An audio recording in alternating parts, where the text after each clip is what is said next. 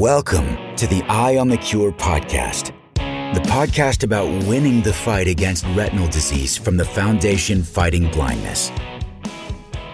Welcome, everyone, to the Eye on the Cure podcast. I'm your host, Ben Shaberman with the Foundation Fighting Blindness. And I am excited for this episode to have as my guest Jami Kern, who is the Chief Development Officer at Nacuity Pharmaceuticals. And they're a company which has a promising drug called NACA, and that's in a phase two clinical trial for people with Usher syndrome.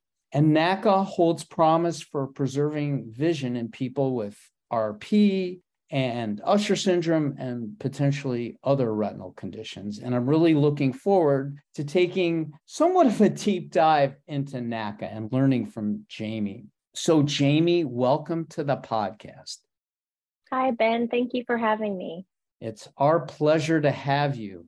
And just a little background on Jami. Prior to joining the Nacuity team, she spent 15 years leading clinical development and medical affairs at Alcon. She earned a BA in chemistry from Austin College, a PhD in biomedical science, biochemistry, and molecular biology from the UNT or the University of Northern Texas Health Science Center, and an MBA from TCU's Neeley School. So that's a, a great, impressive background. So, Jami, you spent 15 years in clinical development at Alcon, and you decided to take the leap to this startup company, really. So, what inspired you to join Nacuity? And tell us a little bit about your role there. As you said, I've been a researcher in the ophthalmology space for over 20 years. And about five years ago, I started to do some work with Nacuity as a consultant. And during that time, I saw a few things that encouraged me to join their team full time. So, um, firstly, the Nacuity team is doing really interesting research, and they're using it to address rare diseases that many larger companies are not willing to spend time and money on. And that was really interesting to me. So, you may know that the CEO of Nacuity is the son of one of the founders of Alcon. So, I share history with many of the members of the team at Nacuity. And importantly, we share common work ethics and communication styles. We just want to get the job done. And it's a really great fit from that perspective as well. So I think we work very well together. Probably the most important to me, though, is the team's focus on the patients that they aim to serve. So I saw that immediately in the relationships that they have with other researchers, with patients themselves, with advocacy groups, and also with how they prioritize their time and their resources. So um, those things really encouraged me to take the leap, as you say, to a small biotech, which is very different from a large company that I was very comfortable in for a long time. And I'm currently Nacuity's chief clinical officer. But of course, we're a very small team. There are only six of us. Not all of those six are even full time. And so we all wear multiple hats. We roll up our sleeves when something needs to be done. And that's something else I love about being part of the Nacuity team. So really pleased to be be in this space right now doing the work that we're doing. That's great. And I think it's important that you mention all the folks that came over from Alcon because that's a really strong clinical development and ocular pedigree, if I can call it that. So, yeah, sure. Is a small startup company, but you're bringing a lot of experience, expertise, knowledge in the ocular disease space and the clinical development space into this environment. I think that's really important and valuable. Absolutely. So, to quickly summarize what NACA, this new molecule does is it mitigates oxidative stress. And we're going to talk more about that. Oxidative stress plays a big role in vision loss in the retina for people with retinal diseases. But we hear a lot about oxidative stress through media, through a lot of health communications, the health media. What exactly is oxidative stress? Tell us a little more about what happens in oxidative stress. So, we have free radicals in our bodies. They're chemicals like reactive oxygen species, and they're highly volatile. They interact with things in your body. And they can damage cells because they can harm your proteins or your lipids, even your DNA. Under normal circumstances, your body keeps these molecules at an appropriate level and they play an important physiological role. So, for example, free radicals and reactive oxygen species are important in cell signaling, so how the cell talks to each other, how they play an important role in our immune system to protect us. And they also are generated when the body uses oxygen. And as long as they're under the right balance, they're exactly doing what they're supposed to be doing. But oxidative stress appears when there's an imbalance and free radicals form faster than the body is able to use and clear them. So the increase in free radicals allows these little molecules to roll around and wreak havoc in your tissues. And ultimately, it causes tissue damage. There's a large body of evidence linking oxidative stress with different degrees of importance to the onset of, or the progression of several diseases, things like cancer, diabetes, metabolic disorders, neurological diseases, even cardiovascular disease. Oxidative stress plays a role in all of these. It also can cause tissue damage in the retina, and that's really where we're focused at the moment, just as it does in these other tissues. In fact, in rod cone dystrophies like RP, retinitis pigmentosa, oxidative damage that results from oxygen free radicals is considered to be a major contributor to the death of the cones in that disease. Got it. So, what actually causes this imbalance where you have too many free radicals? Is it because cells are less able to process oxygen properly? Am I saying that correctly? well, when you're talking about RP, right, retinitis pigmentosa, it's caused by different genetic mutations, right? So those result in the death of the rod photoreceptor cells. And then we see a gradual death of cone cells after that. With the death of the rod photoreceptors, the oxygen consumption in that tissue, the amount of oxygen that's used by those by the cells is really reduced because all those rod cells that have died aren't using the oxygen that's normally there. And so you have super high levels of oxygen in the outer retina, and that produces reactive oxygen species at a really high level. So as the rods continue to die because of these genetic anomalies, you get more and more accumulation of these reactive oxygen species.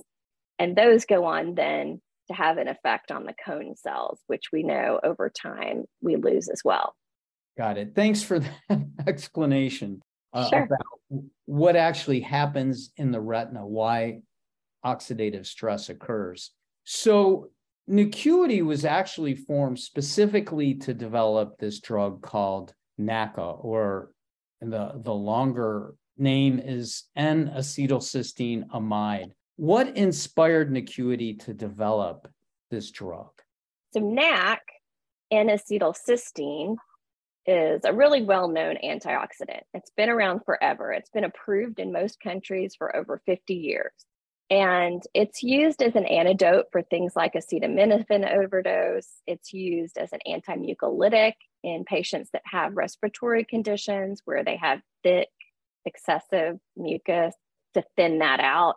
Used for a lot of different things. But Peter Campochiaro and his lab were researching NAC in the retina and they showed that NAC protects against retinal cell death induced by oxidative stress in both their cell and their animal models of retinitis pigmentosa. That's really interesting. NACA, which is the molecule that Nacuity has, with that, it's just a simple change to the chemical structure. So instead of N acetylcysteine, you have N acetylcysteine amide or the amide form of NAC.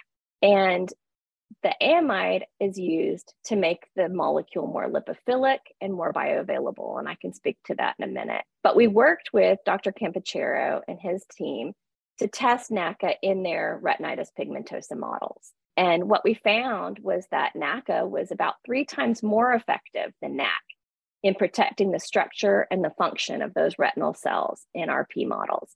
And so, from those results, we were very excited to continue NACA development and have moved through toxicology studies and into the clinic, as we're going to talk about. Right. Thanks for that great explanation of the difference between NAC and NACA. And I'll add for our listeners that the foundation did fund Peter Campochiaro for that lab research for the original molecule NAC. And then we are now funding the company Nacuity through our RD fund, our venture philanthropy fund, for the phase two clinical trial that's underway. And who do you think, Jami, NAC should benefit? You already have a clinical trial underway for people with Usher syndrome. Who else do you think may benefit from this treatment? Yeah, so um, one of the really neat things about NACA is that it's a gene agnostic approach. Um, most of the other approaches that are in clinical trials right now are gene specific, which are also really great approaches, but that limits their applicability to the number of people that it can help. So that means that anyone diagnosed with RP might benefit from NACA, regardless of the genetic anomaly that, that's causing the disease. Got it. And so you launched the phase two trial for people with Usher syndrome in Australia. So, a couple questions about that. Why did you target people with Usher syndrome specifically? And what are you hoping to see from the trial? When do you think you might get some results from that study? Great question. So, we've been conducting the study at four clinics in Australia since 2000 as everyone knows, clinical research during a global pandemic was really difficult, but we were really lucky to be in Australia where they were relatively isolated and we experienced less disruption due to COVID than other research centers around the world.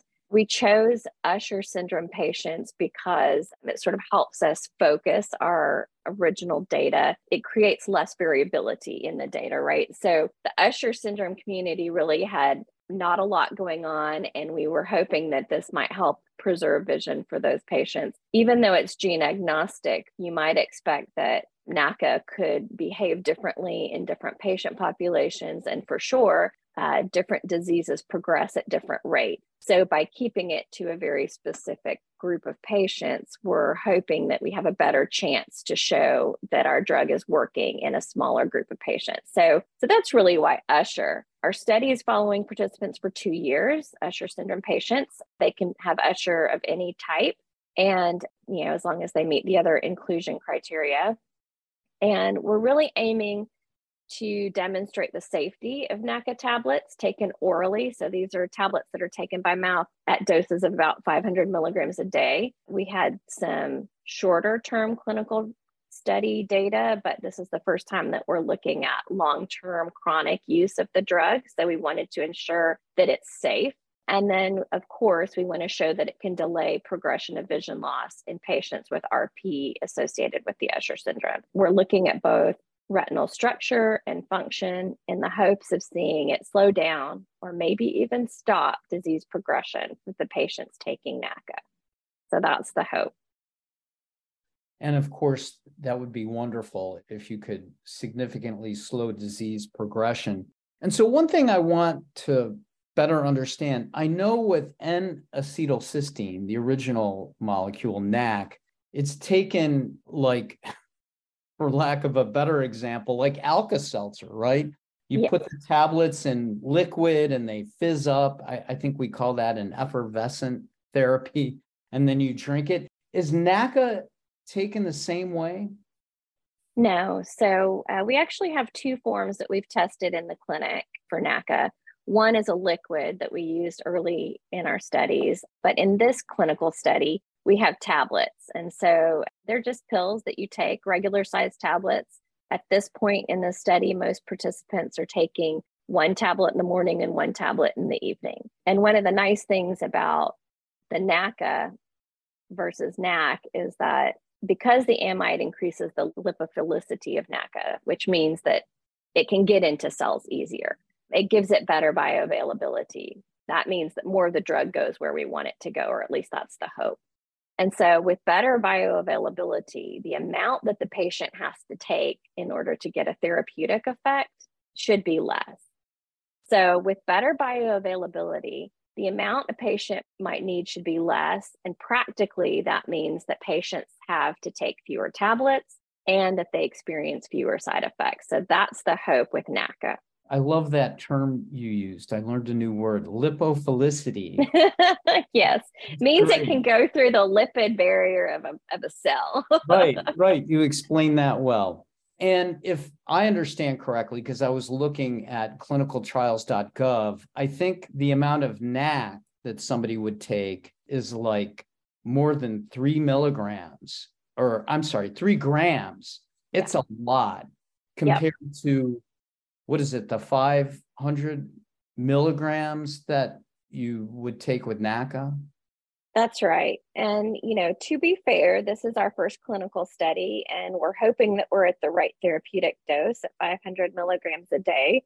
We may not be at the optimal dose, but we think we're probably close based on the preclinical data that we we have, especially comparing to NAC but yeah, it's it's a significant decrease, which should make it easier for patients, both just easier to take over the course of the day and also, you know, hopefully have less side effects because the more drug you pump into your body, often the more side effects it goes other places and it creates other issues. So that's the idea.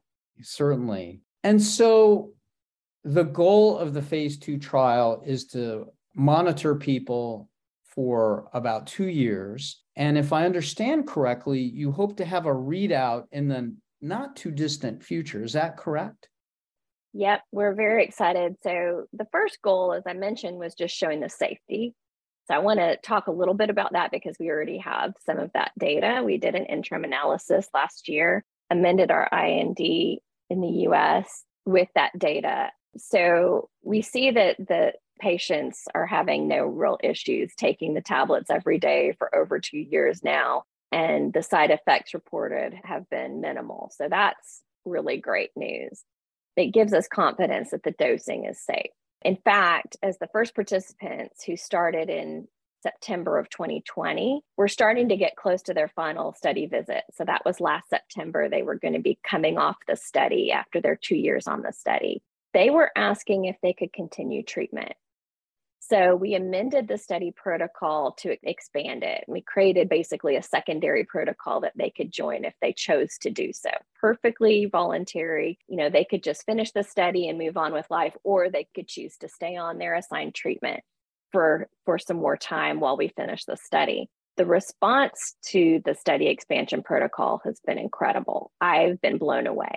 Every single participant who's completed their two year visit to date has decided to continue on the assigned treatment and continue with the study.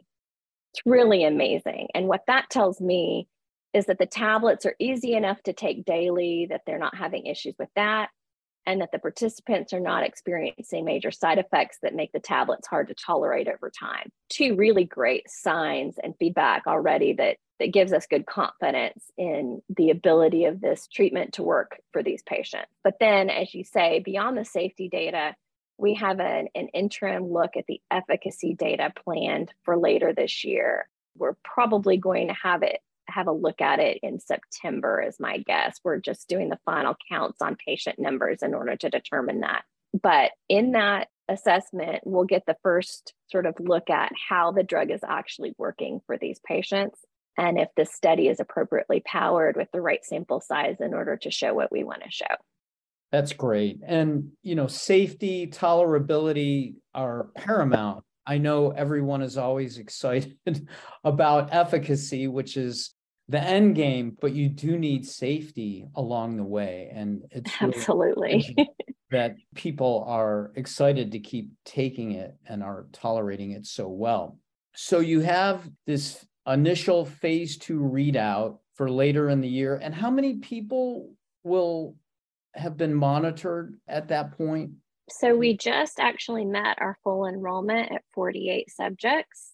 So there will be 48 subjects, maybe 49. We still have one in screening, and I committed to the sites that if they had anyone in screening, they could continue to enroll them. So we'll see. We may be at 49, but regardless, 48, 49, 50, somewhere around there, patients at different stages of the study.